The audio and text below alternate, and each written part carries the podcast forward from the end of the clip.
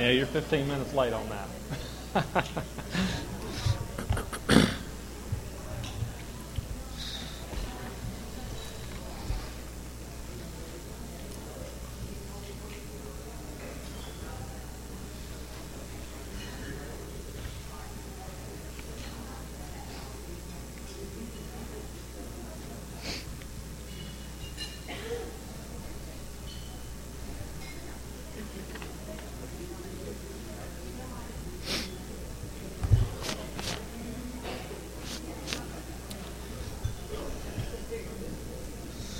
All right.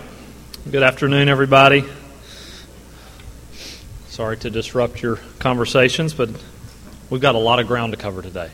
Um, if you remember last week, we uh, started uh, in the book of Ruth. We just looked at the first five verses and gave a little bit of an overview of the book. What is the main theme? There are a couple of themes, but one that we will see throughout each chapter is the divine providence of God.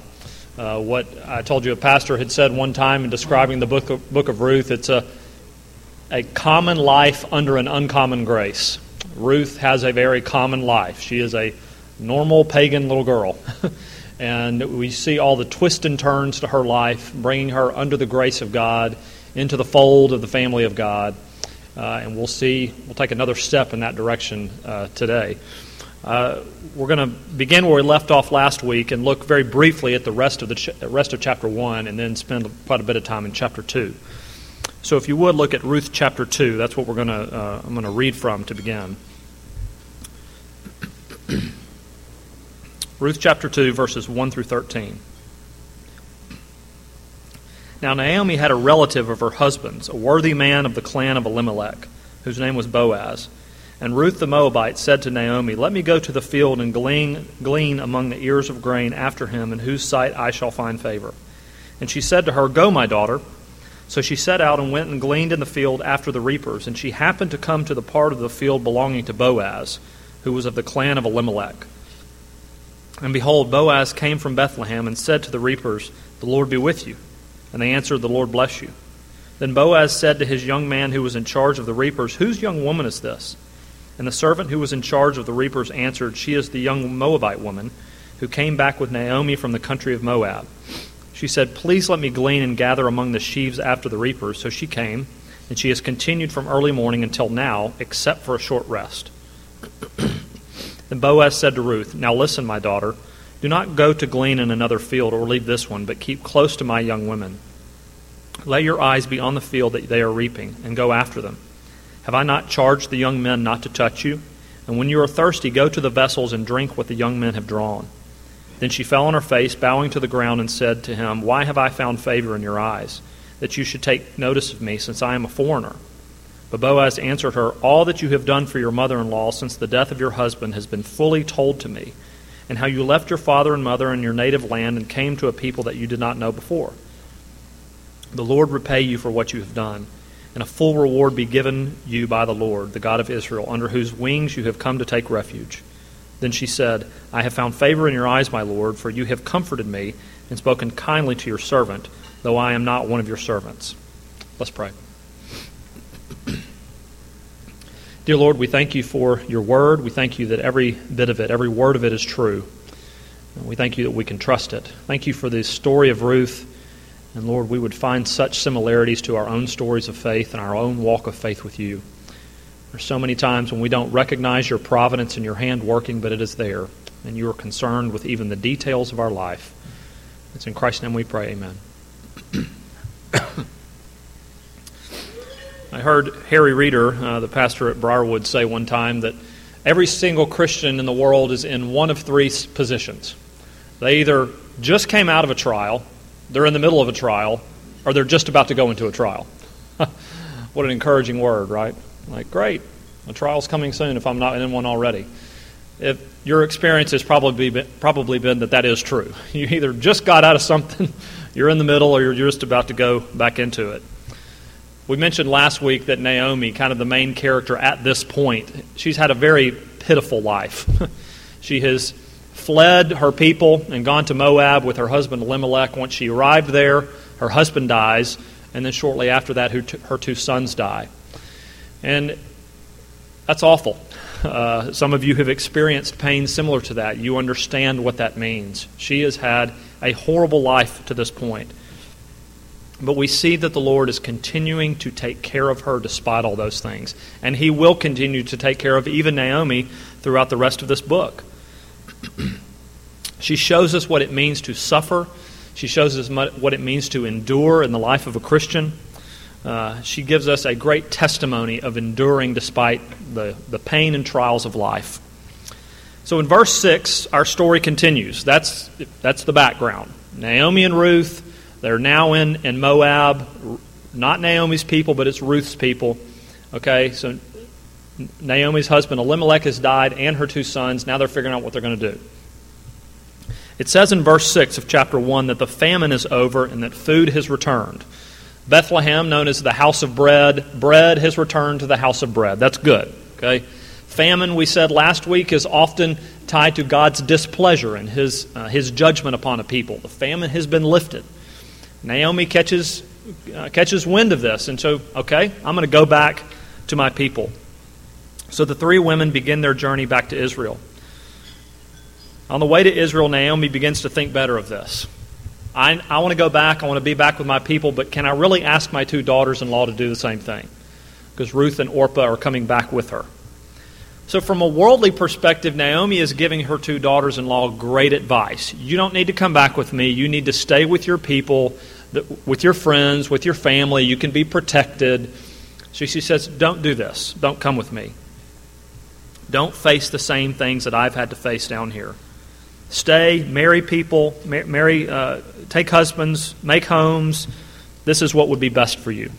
You know, it would be beneficial for Naomi if her daughters-in-law did come with her, uh, but and she didn't have to do this. She didn't have to look out for their best interest. You know, a, a believer's return to God can come in a variety of forms. Afflictions quicken the believer to prayer. Adversity drives us back to God, and this clearly seems to what clearly seems to be what has happened with Naomi. The adversity of her life calls her to pray for her daughters-in-law. She sees God's hand in certain situations. She's still upset and hurt by the things that have happened, but she is it seems her eyes have been opened to the providential hand of God in her life. In the midst of trials and hardship, she is drawing nearer to him, not further away. She's drawing closer. She's seeing more intimate details of what he's doing for her rather than just, I don't know what's going on, my life is in total chaos. You see, often we talk about the providence of God and we just think about eternal things. We think about an eternal destination. He's predestined me, we might say, unto salvation. And we just think about God providing for us in that way, in the big things. But He doesn't just foreordain the ends of our life, He foreordains the means to those ends. He's concerned with the decisions that you make each and every day in your life, He's in control of those. And Naomi is showing us this. Jonathan Edwards wrote uh, a treatise called A Faithful Narrative of Surprising Conversions. It's just several stories of, of interesting conversion stories, and here's one such story. It's a story of a little girl named Phoebe Bartlett. She was born in 1731. And at the age of four, she showed an unusually deep sense of faith in her life. Her parents noticed that she would pray five to six times a day, pleading with the Lord to give her salvation and to pardon her from her sins. And from that day forward, there was a clear and lasting change in her life. Later in her life, when she was in her 70s, she traveled to the town of Westhampton with her husband. And during those travels, she became very ill. There was a certain nurse named Justin Edwards, no relation to Jonathan. He was, and it was convert, converted under the testimony of her life. He saw her suffering under, under her illness, he saw her struggling, and he was converted as a result. And he said, as he saw this woman dying, Here is a religion that I have not, but that I must have. Phoebe Bartlett died in 1805, and Justin Edwards became a pastor as a result of seeing her faith and later became the president of Andover Theological Seminary. This woman was not perfect, but she was faithful. And what impacted the people around her the most was how she was faithful in the midst of adversity. So, what happens to you in adversity? I don't, I don't know if this whole God thing's for me. I don't know if this whole faith and walking with the Lord is what's right. it's meant to draw us near. We talked about this on Sunday. It's an invitation. An adver- adversity in your life and a trial is an invitation by God to trust Him more and to draw nearer to Him. We just want to chalk up the good things in our life to God's provision, the bad things in our life to that was just, man, that was luck. That was chance that that happened. Naomi's life is showing us that that's just not true. Verses 12 and 13, let me quickly finish the chapter 1. Naomi pleads with them to turn back. Don't stay. Don't stay with me. Go back to your people. Orpah finally decides, okay, that's what I'm going to do. She returns back to her people and she says, Naomi then says to Ruth, See, your sister in law has gone back to her people and to her gods. This wasn't just a practical decision for Orpah, it was a spiritual decision, quite literally. And if you remember what Orpah's name means, it means stiff necked, which is kind of being played out in her life here. so, because of this, Naomi implores Ruth to do the same, and then Ruth gives now her now famous response. Do not urge me to leave you or to return from following you. For where you go, I will go, and where you lodge, I will lodge. You shall be my people, and your God my God. Where you die, I will die, and there I will be buried. May the Lord do so to me, and more also, if anything but death parts me from you. What an emphatic and passionate and compassionate response from Ruth, right? Saying, Naomi, stop. Stop asking me to go back. I don't want to go back. Your people are my people. Your God is my God. I'm hitching my wagon to you, quite literally. And nothing other than death is going to part us and separate us. You see, Ruth was under no obligation to do this. There wasn't a cultural thing here that would have said a daughter in law ought to love her, her mother in law in this way. She was doing this because she thought that it was right. She's declaring her love for her mother in law. So Ruth is doing the very thing that Naomi had done years before. She's going to a foreign land. She's going to the land of her arch enemies, because the Moabites and the Israelites didn't like each other. She's rebuking, she's denouncing her traditions, her customs, and her family, and embracing everything in the context of being an Israelite, including their gods. Your gods will be my gods. It's, it's not just a practical decision, it's also a spiritual decision that she makes. Orpah returns to be with her own gods. Ruth now returns to take on the God of Israel. Don't miss what a radical thing this is for Ruth. She's not just moving across town, she's renouncing everything that she's ever been and that she's ever known. And she makes a commitment to a mother, her mother in law that extends far past death. Let me read for you a, a very brief story. This comes from a commentary uh, by John Currid on the book of Ruth. He tells a story of Thomas Scott. Thomas Scott was an 18th century preacher.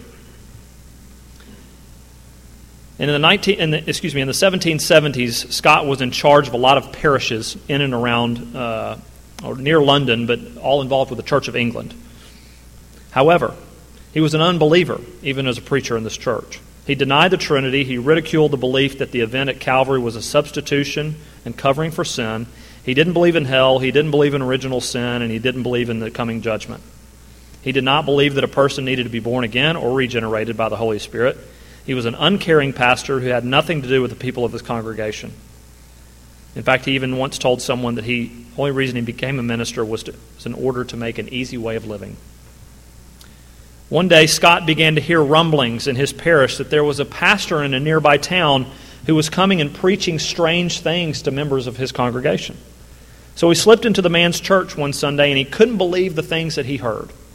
He found out who this person was and found out that this person had visited two of, of his parishioners on their deathbeds and encouraged them in their trials. He couldn't believe that this preacher would do something like this. However, he began a written correspondence with this man in order to test his own theology, and this man was John Newton. He refused to argue with Scott but simply laid out the gospel to him, prayed for him, and assured him that one day he would come to agree with Newton in everything that he believed. And in 1777, when Thomas Scott was going through a time of great trial in his life, he knew of only one man that he could turn to, and that was John Newton. And by the end of the trial, Scott became converted, evangelical and Calvinistic in his theology, and ironically, When Newton left his pastorate in Olney to pastor a church in London, it was Thomas Scott who took his place at the former church. And he became a, became a champion preaching the truth of the gospel. One of the young men who often used to come and hear Thomas Scott once he had been converted was a young Baptist cobbler named William Carey. Carey, if you know, is many, many considered him to be the father of modern missions. Oh, the this is how Dr. Currid ends, ends the story. Oh, the mysterious providence of God and the salvation of sinners. And we, writ, we, witness, we witness such sovereign events in the book of Ruth. See, what a great story. You see, this man who was a, who was a sinner, he wasn't a, he wasn't a believer. He's preaching all these wrong things. Someone comes into his life like John Newton, and they don't like you. Well, uh, Scott doesn't like Newton. They're arguing over theology. He's converted. As a result, William Carey's converted under his preaching, and then he goes off and leads modern missions in the world. How many times in your life have you looked in the midst of these things, you can't see the importance of the events, but you look back and say, wow, if that hadn't happened, then none of these things would have happened. If this hadn't happened, then how would the Lord have directed me elsewhere? Lauren, my wife, and I, we have we've been married almost eight years. And in our seven and a half years, roughly, of marriage, we have moved, we have lived in six places in four cities. If you had told me that when we first got married, would, there's no way. That is just not us. We don't want to have a life like that, moving all the time. You know, so many times in our life to this point, it, it has felt and seemed like just a bumbling around, an aimless. We can't get our act together. We can't. What is God doing? This is this is so out of control and chaotic. I don't like this. Lord, please just plant us and settle us down. But I look back on all those things and I see the, the lessons that He needed to teach us. I see the, the ways He's molded and shaped us. I see the reason we needed to be here and not there. It all begins to make sense. And it wasn't a bumbling around, it wasn't an aimless pursuit. Yes, there was some sin and some bad decisions mixed in all of that, of course, but the Lord used all of that to carry out His plan, and I'm sure there'll be a lot more of that for us. Hopefully, not a lot of moves, but I'm sure there'll be a lot of what seems to be bumbling around. And I bet we all have the same testimony as well. Clearly, some recognize this in their life and others don't. So, Ruth and Naomi arrive back in Israel. People are starting, uh, is that Naomi? Is that the woman that we knew so many years ago? She says that she has changed her name from Naomi, which means sweet, to Mara, which means bitter. She's just proclaiming the way, y'all won't believe what's happened to me since I've been back. And she tells them what has been going on. The end of chapter 1 ends in a very interesting way. We see that it's the beginning of barley harvest. It seems like just a throwaway line, but it's hardly a throwaway line. They have come back at the perfect time. It's no coincidence they've come back at the beginning of the harvest. So when Ruth, in here in, in chapter 2, as we read, when she goes out into these fields, there's abundance of food for her to pick up and to have for her and Naomi. It's no mistake. You know, what really seems to happen to to Naomi here at the end of this chapter is she seems to be brought to, the end, to her wits' end. She's saddened. Life has really, as we call it, dealt her a bad hand, although we know it's not that. It's God's divine providence. But often He must do the same to us. Bring us to the end of ourselves, humble us by the things that He allows to happen to us, so that we can then be used and molded and shaped by Him. Chapter 2. We're introduced to a new character in this story, Boaz. We'll learn about him more and more as we go on. It says Boaz is a man of exceptional character, or worthy man, I think is what the ESV says. This, this talks about his manliness, but also talks about his worthy character. And in verse 2, we see Ruth is going out and gleaning in the fields. Now, she's taking advantage of, a, of an Israelite law here. The Hebrew farmer was instructed not to pick over everything in his fields as he's harvesting.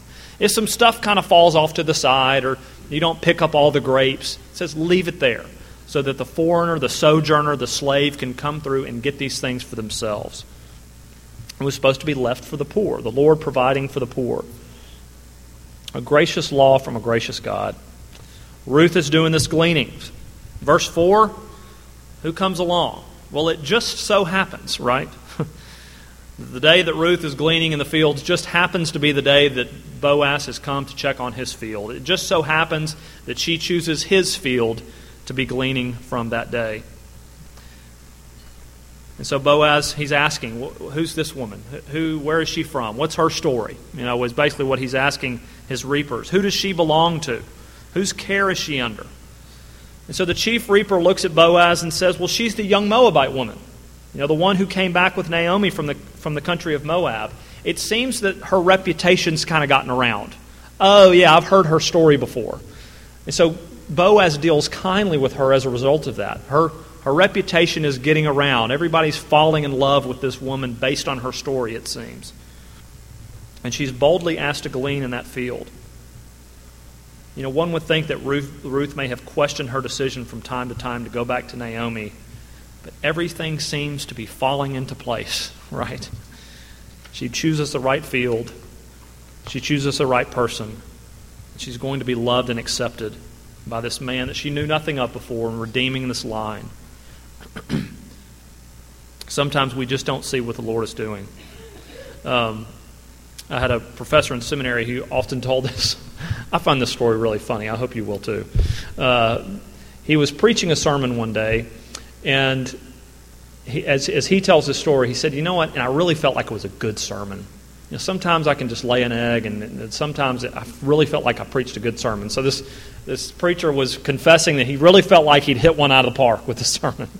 And so a young man comes up to him after the sermon's over and says, Pastor, I think I've been converted this morning. I believe through this service, the Lord has opened my eyes to my sin and, and made me understand His grace. I want to talk to you about this. And so my, my friend said, well, well, what was it? What part, assuming that it was something in the sermon that he had said that really, you know, really convicted him. He said, actually, it was the call to worship. That passage in Psalm was just so wonderful, and it, it led me to an understanding of my sin, which immediately just kind of humbled him, like, oh, okay, well, it, it's not it's not me anyway, it's the Holy Spirit. We just don't see what the Lord is doing. What seems to be insignificant things, the Lord is using in a mighty way in other people's lives. we see the great compassion now that Boaz has towards Ruth. He didn't owe her anything, he didn't have to do this for her, but he chooses to love her and have compassion for her. He says, Listen, my daughter, just basically in a term of endearment he gives her. Do not glean in another field or leave this one, but keep close to my young women. Let your eyes be on the field that they are reaping and go after them. And have I not charged the young men not to touch you? These young women are probably of Ruth's clan. He says, Stick close to them. Don't do what the sojourners and the foreigners do. Do what my people do. You can have that stuff. And then Boaz declares that Ruth is going to be safe. Let's be honest here. Ruth is a sojourner. She has no rights. There's not a police force that's driving around to make sure nothing's going wrong. These men could have grabbed her and done whatever they wanted to her, and it wouldn't have been wrong. But Boaz sternly instructs them not to touch her. Boaz, uh, excuse me, Ruth responds to Boaz in a way that's typical of this time. Why have I found favor in your eyes? He, she falls down at his feet. Why are you treating me so well? And he tells her again, it's because of the testimony of what you've done. Her character has impacted the community that she's in. It has, in a sense, exalted her place there because of the way that she's loved her mother in law. Boaz says that he, she should be seeking the protection of Yahweh, dealing kindly with her because of what she's done. He pronounces blessings upon her, invites her to eat a meal. And then here at the end of verse 20, uh, or at the end of chapter 2 and verse 20, is what I want us to spend a little bit on in closing. It's the first time that we're exposed to this word that we'll go in depth with next week, and it's the term Goel, or kinsman redeemer. Verse 20, it says, the, Naomi is talking with Ruth. Ruth is kind of giving a report on what happened that day. The man is close relative of ours, one of our redeemers. Okay? This idea and concept is completely lost on us in our culture today. The term redeem, of course, means to avenge or redeem or ransom. And there was a, there was a, a, a law back in Hebrew culture that laid out the things that a redeemer was supposed to do. He had four basic duties. Number one, A redeemer had the obligation to buy back his kin from bondage or slavery. If an Hebrew went into slavery, the next of kin was to buy him back from that. Talks about it in Leviticus chapter 25. Number two, the redeemer has the duty to buy back land that one of his relatives has sold. Leviticus chapter 25. If a Hebrew goes into debt, may sell his land to pay off what he owes, the redeemer is required to buy that back for him. Then, number three, which is what is happening in our passage. If a female is a widow in the clan and has no male heirs, then the redeemer has the responsibility to marry her. So, if the woman the woman's hus- dead husband does not have any brothers, or if he does, or if she has no sons that might carry on his name, then the next of kin is required by law to marry her so that her dead husband's name would go on. I hope that makes sense. We'll, I'll explain it more next week. That's also talked about in Deuteronomy chapter 25. And then lastly, a redeemer is to act as the avenger of blood on behalf of his relatives. Do you see how compassionate this is? This was actually a very loving law. And this is exactly what's going to happen for Naomi going forward. But this is the heart of the gospel, anyway, isn't it? Redemption, a buying back, a purchasing of something that was lost. We were in perfect harmony and communion and fellowship with God in the Garden of Eden, and it all got ruined because of our sin. So there was a buying back that was necessary, a purchase. And the purchase price was someone's blood. We were the ones that committed the sins, and we were the ones that broke the relationship. So it should have been mankind's blood that was, that was asked of. And it was mankind's blood that paid it, but it was Christ. Christ is the one that bought us back, quite literally. The great story of Scripture is one of redemption. It's one, it's a love story, if you will. It's buying back something that was lost. Let me close with this story. There was once a little boy who, who made this toy boat. He was so excited. He made it with, with his own hands and from materials. And he was so excited. It was finally finished, and he went out to, to this little creek, and he was going to sail, sail the boat along with his string. He's pulling it. He's so excited. It was going along great. Beautiful day. But at one point, the wind started to pick up, and he couldn't hold it any longer, and the string broke, and the, and the little boat goes sailing down the creek. He was so sad. He tried to run after it and was, was unable to get it. All afternoon he searched for the boat. Finally, it was too dark, and he went home very sad because he'd lost the thing that he had made. Well, the next day he's walking through town. He, he goes by a store and he sees in a store window it's, it's his boat. He, knew it was his boat, it had the markings of what he had made. And he goes in and sees the store manager and says, Sir, that's my boat in the window. Can I have it back? The store owner says, I'm, I'm sorry, someone brought that in this morning. If you want it, then you're going to have to pay the dollar that it costs. Little boy ran home and he opened up his piggy bank, saw that he had exactly one dollar. He gathers it and he goes back to the store. When he reached the store, he rushed to the counter and says, Here's the money for my boat. The little boy hugged his boat and says, Now you're twice mine. First I made you, and now I bought you. If you ever think that you aren't worth much, if you think you're cheap, just remember what God thinks of you. You're His twice. You're His two times over. He made you quite literally. He, wo- he uh, wove you together in your mother's womb. He had intentions for you. He saw you before the foundations of the world, knew what you were going to be, foreordained the very steps of your life, put all that together. You were his two times. Then he didn't lose you, but you sinned and the relationship was broken. You need to be reconciled. And so God came down literally in the form of Jesus Christ and bought you back again. You're his two times. Don't forget that you were his originally and then he saw saw that it needed to be fixed and loved you enough to come back to redeem you again. The blood of Christ is what paid for us. It's what redeemed us. He didn't owe it to us, it wasn't required of him, but he did it because he loves us and he redeemed us. We'll talk more about that going forward, but don't miss it's the providence of God and also it's the redemption of us as his people. Let's pray. Dear Lord, we thank you for this lesson this morning or this afternoon. We thank you for redemption. Lord, we thank you for sending your Son, Jesus Christ, to redeem us back. Redeem us from darkness and back into the light. Lord, that we would put our trust in you because of that. because of all that you've done for us. We would see your hand at work all the time. We would see how you were directing our steps, and we would trust you because of that. And it's in Christ's name we pray, amen.